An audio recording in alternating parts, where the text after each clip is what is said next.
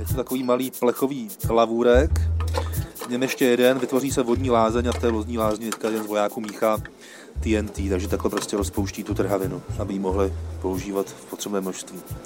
Tak to je opravdu hodně hustý. Tady je Matěj Skalický a tohle je Vinohradská 12. Jak se vaří TNT na kamnech? To viděl a popíše Lubomír Smatana, zvláštní zpravodaj Českého rozhlasu, který se vrátil z východní Ukrajiny.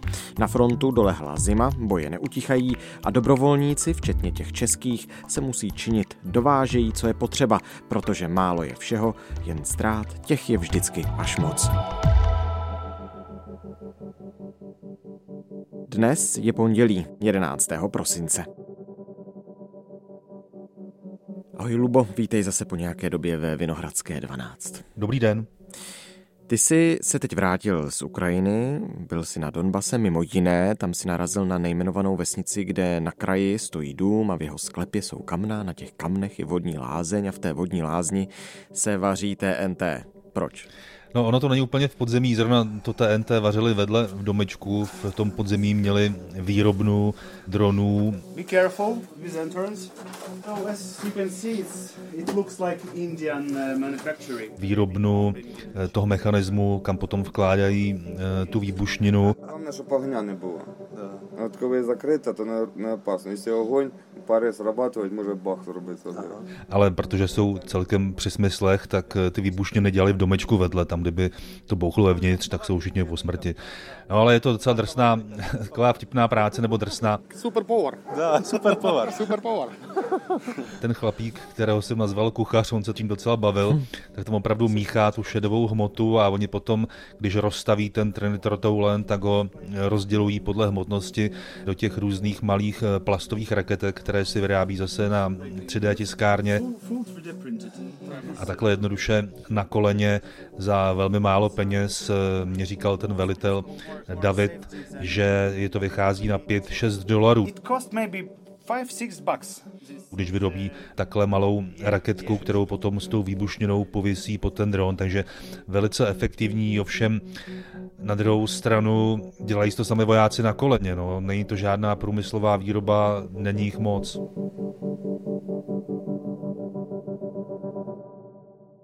No, kolik jich je? Kolik lidí si tam viděl a je to tedy taková, mám si to představit, malá, malinká manufaktura na výrobu tedy výbušnin, které se připojují potom k dronům, které to pak schazují na ruské brigády na frontě. Jako by se šel normálně do sklepa, nějakém domě, kde bydlíš opravdu malá místnost, kde dřív možná byly nějaké zavařeniny, nebo nevím, co tam e, ti místní skladovali, tak na pár pultech jsou takhle rozházené ty raketky, protože postupně vyrábějí různé věci, dost věcí testují, protože zkoušejí, co můžou vyrobit. Třeba mě zaujalo, že chtějí eh, pouštět z dronů protitankovou minu, ale zase přemýšleli nad tím, jak vyrobit stabilizátor. Takže mají tam spoustu takových zajímavých úkolů a jsou to všechno chlapci nebo mladí hoši, kteří se zabývali IT, nebo někteří jsou elektrikáři, zkrátka jako solidní řemeslníci společně s těmi IT experty a dávají to dohromady. Ta jejich jednotka vznikla před měsícem, nebo ta jejich dílna, takže vlastně i začínají, ale dělají to všechno strašně rychle. Smutné je, že se to nevydáví průmyslově, no, že to dělají ti vojáci na koleně, protože těch 5-6 dolarů, kolik stojí výroba jedné té raketky, tak eh, kdyby se to znásobili tu obrovskou pomocí v uvozovkách, která se na Ukrajinu posílá, no tak eh, ten efekt by byl mnohem větší. Uh-huh. A pro nějaký ten obal těch výbušnin oni snad používají 3D tiskárnu, dělají to všechno sami prostě. Jo, jo, normálně v patře 3D tiskárna, ta není dole, no a jenom potřebují zásobu že jo, toho materiálu, toho plastu, který potom zpracovávají, ale je to velice primitivní. Jak se s mimochodem do toho nejmenovaného domku v nejmenované vesnici dostal? Tohle bylo zásluhou eh, Team for Ukraine, české organizace, která těmto mládencům z aerorozvědky dovezla nějaké jednoduché drony Mavic, které oni také používají. Znají se spolu, takže nás tam za těch eh, přísných bezpečnostních opatření vzali. Já jsem tam třeba samozřejmě fotografoval, fotky najdete hmm. na webu i rozhlasu, ale musel jsem si samozřejmě vypnout geolokaci a dělali jsme to tak, aby nebylo možné to místo zaměřit. Kolik takových domků po Ukrajině, po Donbasu asi je? No, tak to je dobrá otázka. Určitě budou desítky, protože třeba na frontu jezdí jeden český dobrovolník, který vystupuje pod jménem eh, Vozím drony na Ukrajinu, ten vozí tyhle ty bezpilotní věcičky už eh, více než rok eh, po různých místech fronty a tam všude. Z toho, co čtu, i jsem s ním o tom mluvil, tak jsou takové to různé dílny, kde se Ukrajinci snaží vyrábět, ale já si myslím, že to bude i na té ruské straně, přestože Rusko je se svými zdroji mnohem silnější, tak se spoustu věcí musí ti vojáci také vyrábět sami, protože ten systém je na té ruské straně také patrně dost zoufalý ale na té ukrajinské straně přece jenom je to víc vidět. No. My nevíme, co se odehrává z té druhé strany. A co všechno si Ukrajinci tedy musí vyrábět sami, čeho všeho se jim nedostává? Já si teda vzpomínám, a teď si nejsem úplně jistý, zda to byla tvoje reportáž nebo některého z našich kolegů, kteří na Ukrajině také byli, ale vzpomínám si, že jsem slyšel reportáž o šití maskovacích sítí. Dobrý den tak co všechno se vyrábí? Matěj, šití maskovacích sítí je úplně standardní záležitost, to se dělá i v Česku, na různých místech, na Ukrajině. Tady vidím, že je 1, 2, 3, 4, 5, 6, 7 dalších žen, které pletou maskovací sítě. Taky zimový byly ještě na... Zimní, bílo, černé nebo šedé a teď už jsou ve výrobě ty jarní a letní varianty. Zelené, světle zelené, tmavě zelené. Víš co, on vlastně každý na té Ukrajině je dobrovolník. Jo. Když se někoho zeptáš, co mm, dělá mm, a zrovna mm. nemá žádnou práci, tak je dobrovolník, tak něco dělá pro tu armádu. Ať už jsou to sítě, nebo něco někam převáží, nebo šijou nějaké kusy uniform, nebo dávají dohromady pláty do neprůstřelných vest. On je tam vlastně každý dobrovolník. To by si mohl vzít takový seznam. A je to zvláštní, že vlastně spoustu věcí dělají civilisté, přestože eh, na tu Ukrajinu proudí eh, velká finanční pomoc, ale Ona je pravda taková, když si vezmeš, jestli teda můžeme zabrousit eh, do těch geopolitických výšin, tak z těch 300 miliard dolarů, které schválil americký kongres na jaře a které mají putovat na Ukrajinu, putují na Ukrajinu, tak 90% z těchto peněz zůstává ve Spojených státech. Jo? To není tak, že by ty peníze šly na Ukrajinu.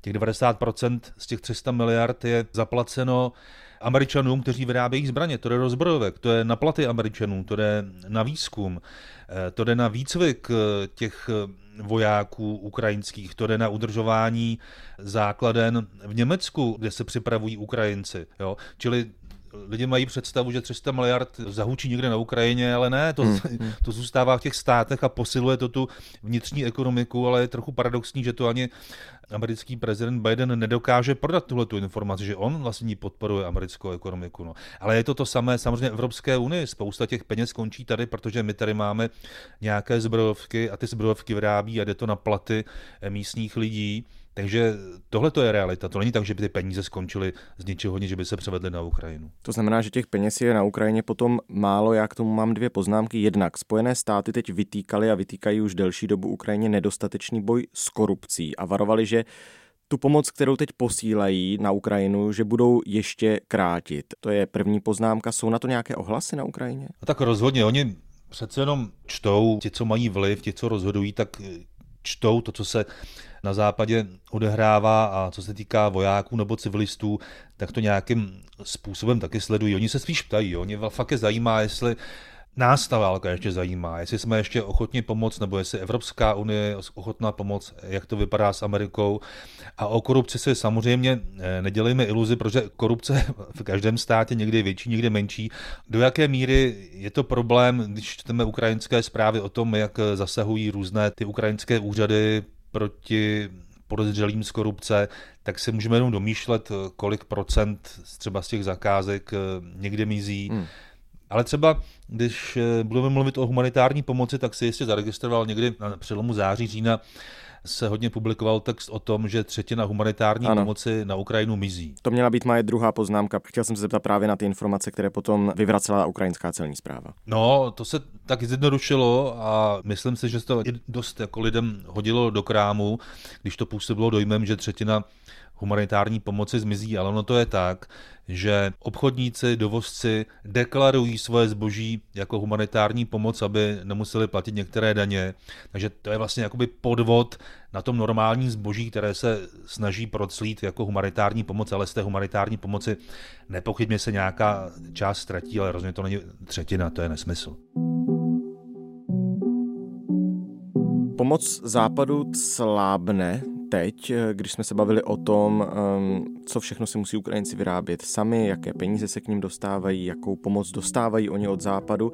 Mluví se o tom dlouhodobě, že solidarita s Ukrajinci ve smyslu ochoty třeba posílat zbraně mezi lidmi taky klesá i v České republice. Podle průzkumu Kantaru pro českou televizi, který byl zveřejněn na konci listopadu, ta data ale pochází z října, tak podle nich podporuje další posílání zbraní na Ukrajinu ani ne polovina Čechů. Myslím, že to je poprvé od začátku té velké invaze na, na Ukrajinu, co ani ne polovina Čechů podporuje to, abychom na Ukrajinu posílali zbraně. Těch dobrovolníků, kteří se ale angažují v té pomoci, je spoustu. Čeká nás jeden hodně nebezpečný úsek mezi... Například náš kolega Martin Dorazín, zpravodaj náš na Ukrajině, reportoval několikrát o posílání humanitární pomoci tam či onám, jezdí dlouhodobě třeba do Avdívky, o které se teďka hodně mluví.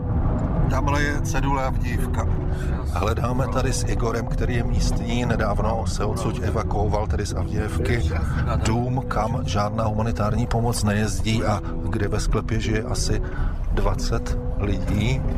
Ta česká pomoc, kterou ty i si viděl od Team for Ukraine, se kterými jsi byl, jaká je? Já bych začal těmi průzkumy, Matěj. 50% si myslím, že je docela solidní po roce a půl války. Ono to nebude na té Ukrajině jinak. Ti lidé jsou tam také unaveni, eh, mají toho dost, eh, že ti vojáci neviděli svoje rodiny třeba rok. Jo. Ty rotace jsou neskutečně dlouhé, také proti tomu třeba demonstrují v Kijevě eh, někteří lidé, že ta válka prostě rozdělila ty rodiny na dlouho, je to pro ně nesmírně složité a těžké. A ta pomoc, která provodí České republiky, když teda vynechám ty velké státní pomoci, hmm. tak jsou to většinou pokud úplně jako nejběžnější věci, to znamená věci na sebe, teplé prádlo, nějaká taková ta osobní ochrana, to znamená noční vidění, neprůstřelné vesty, taktické rukavice, že IFEky, to jsou ty lékárničky, kde máte turniket solidní, k tomu folii, která zabraňuje úniku tepla, když zabalíte raněného, nějaké speciální gázy, tomu se říká izraeláky, to, co se nadspe do rány, mm-hmm. když eh, máte průstřel a poté, co zastavíte turniketem to krvácení, tak se to prostě musí nějakým způsobem ucpat. Takže to jsou takové ty základní věci, potom se tam vozí sanitky, do zdravotnických zařízení se vozí nějaký zdravotnický materiál. Na frontu teďka, co jsem viděl s chlapci, co tam byli s tím for Ukraine. Máme pro ně termoprávo, e, termůchu takož provezli. Tak dovezli třeba obráncům z 503. praporu námořní pěchoty. Oni působí na levém břehu Dněpru v podstatě pronikají na to okupované území, tak jim třeba dovezli auto a lodní motor. Jo. Máme pro chlapy teda to auto, co jsme slíbili, to Land Rovera. Chlapci, no přivezli vám mašinu Range Rovera. Takže i takovéhle věci.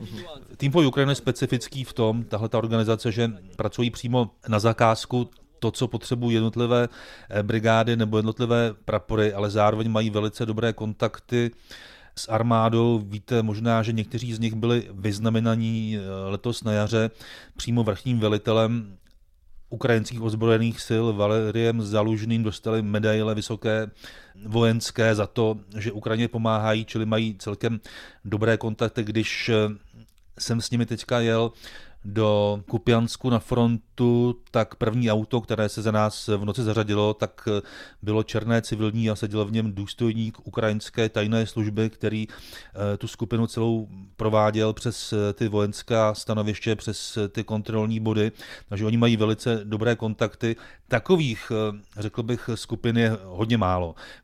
Nepochybně najdete další, třeba zmiňoval jsem chlapíka, vozím drony na Ukrajinu, který se ale se musel naučit eh, to kvalitně proclít, protože jak ta válka pokračuje, jak se všechno institucionalizuje, tak vznikají i bariéry jo, další pro to proclení, kdy jaký materiál už se považuje za vojenský materiál. Třeba když před pár týdny vezli Team for Ukraine na Ukrajinu tři obrněné Humvee, tak stáli na hranici šest dnů, mm-hmm. jo, šest dnů tam stála auta, na ukrajinské straně čekali vojáci, bylo to domluvené zase přes ty speciální jednotky, to samé na té polské, ale chyběl nějaký jeden zoufalý papír, úplně eh, formální, kvůli kterému to nedokázali pustit. My si tady v Evropě neustále komplikujeme život nějakou administrativou a tady jsou eh, ty přímé důsledky. No.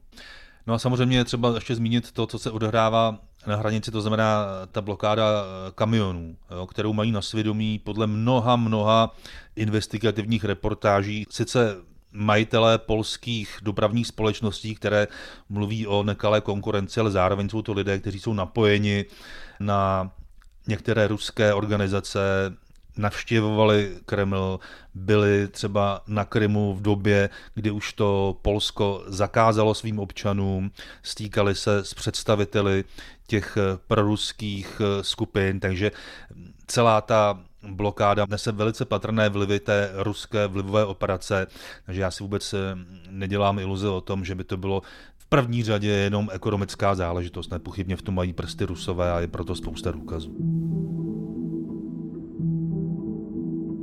Ty jsi zmiňoval, že mimo jiné se z Česka dováží na Ukrajinu teplé oblečení. Tak na frontu přišel mráz, zima, já jsem viděl teď na Facebooku záběry video, takové asi půlhodinové od režiséra Oleha Sencova, přímo ze zákopů na Donbasu. Tam se vojákům non-stop kouří od pusy, protože ta zima tam musí být obrovská. On Olech je teď vojákem, my jsme s ním loni ve Vinohradské 12 mluvili, že z režiséra se stal voják ale natáčí i na frontě, má kamery spolu s kolegy na helmách a pak ty záběry zveřejňuje. Ty jeho nynější záběry ty ukazují takové mělké zákopy u hranic lesa, které drží ukrajinští vojáci obklopení několika ruskými údernými skupinami. Došlo tam i ke zranění. Na videu je přímo vidět ošetřování v těch zákopech. Vypadá to tedy, že mráz nezastavil boje. Ta oblast je vlastně je to rovinatá step, ale zároveň tady na tom Donbasu takové jako mělké, jemné kopičky, jo? čili a je to trochu zalesněné, jsou tam takové jako, jak se tomu říká správně, jako malé roklinky, abych to tak se pokusil říct, čili oni se dokážou ti vojáci v tomhle tom trošku poschovávat, no ale ta zima je tam samozřejmě, samozřejmě příšerná.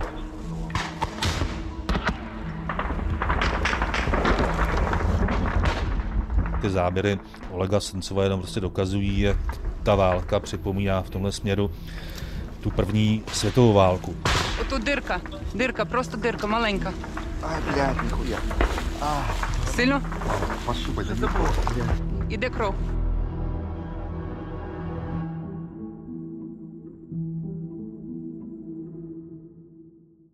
Na druhou stranu těchto těch míst, kde spolu bojují vojáci téměř jako face to face, tak není se tolik. Jo. To byl Bachmut, teď eh, je to ta hmm. Avdívka, kam Rusové zdá se vrhají všechny síly, aby před zimou mohli prodat svým voličům, nebo já nevím, voličům to ani nemá cenu snad o Rusku mluvit, ale svému obecenstvu, obyvatelům nějaký úspěch, tak tam vrhají síly. A o tom, že se ta válka nějak nezastavuje, svědčí to, že třeba za čtvrtek publikovala ukrajinská armáda, že zneškodnila 850 ruských vojáků. To máte každý den skoro tisíc vojáků, buď padne, nebo je zajato, nebo je zraněno, nebo se ztratí. To jsou obrovská čísla, takže z toho je zřejmé, že ta válka se vůbec nezastavuje, se na pár hodin omezí bombardování nebo střílení nebo posílání dronů. Možná ty drony, že v tom počasí se docela blbě posílají, tak to je asi jediný jako hmatatelnější důsledek. No. Hmm. A Vdívka ta leží v Doněcké oblasti, bavíme se o Donbasu. Mě zaujala slova ukrajinského prezidenta Volodymyra Zelenského nedávno pronesená. Může tak stát, že my teritoriu povrneme ranější než těch lidí kdy on říkal, že Donbass ten je prostě příliš militarizovaný, že tam jsou časté proruské nálady, že separatisté tam jsou víc motivovaní aktivněji bojovat. Lidé живуть tam no 10 років, живуть там, але не там. Да? Тобто живуть в іншому просторі. І це довгий процес. Може бути ta situace eh, tam je skutečně tak špatná, že to vypadá i tak, jak řekl prezident Zelenský, že vybojovat zpátky Donbas bude složitější, než získat zpátky Krym a tím myslím jak vojensky, tak v hlavách tamních obyvatel. Tak asi má Zelenský mnohem větší informace, než máme my dva, takže asi bychom mu měli důvěřovat a je pravdou, že na Donbase ta proruská nálada vždycky byla silnější než eh, v té další části Ukrajiny, tak jako konec konců tam vznikla ta separatistická hnutí, měla ruskou podporu, ale museli tam být lidé, kteří ten separatismus nějakým způsobem prosazovali, takže určitě. Ale jestli to dá srovnat eh, s Krymem, že by to bylo jiné než na Krymu, to, to, to vůbec nedokážu říct, jestli jsou silnější separatistické národy na Donbasu než na Krymu, ale v každém případě to vypadá, že spíš se Ukrajina snaží dostat k tomu Krymu, o čemž třeba svědčí právě i to obsazování levého břehu a ten postup na ta okupovaná území. Navíc je tam asi mnohem větší odpor proti té okupační moci. O tamtu přicházejí zprávy, že ukrajinští partizáni vyhazují některé objekty, zabíjejí představitele pro ruské vlády, takže možná tam je silnější odpor než na, na tom Donbase. Jenže z toho Donbasu už uteklo tolik lidí, to už je tak rozvrácená země po těch 11 letech, od roku 14, od, no to už je vlastně kolik, 9 let války, no tak je to tam prostě poznat. No. Lubo, tak moc díky za to, že jsi na Donbase byl, získal si nějaké ty informace, které si nám tady mohl odvyprávět. Bylo to cené a děkuji za to. Tohle už je všechno z Vinohradské 12, z pravodajského podcastu Českého rozhlasu. Dnes s Lubomírem Smatanou, zvláštním zpravodajem Českého rozhlasu, který se vrátil z Donbasu na východě Ukrajiny. Bavili jsme se o tom, co všechno Ukrajincům chybí a jak moc jim pomáhají dobrovolníci. Naše další epizody najdete na známých adresách, třeba v aplikaci Můj rozhlas nebo na webu iRozhlas.cz. Naslyšenou zítra.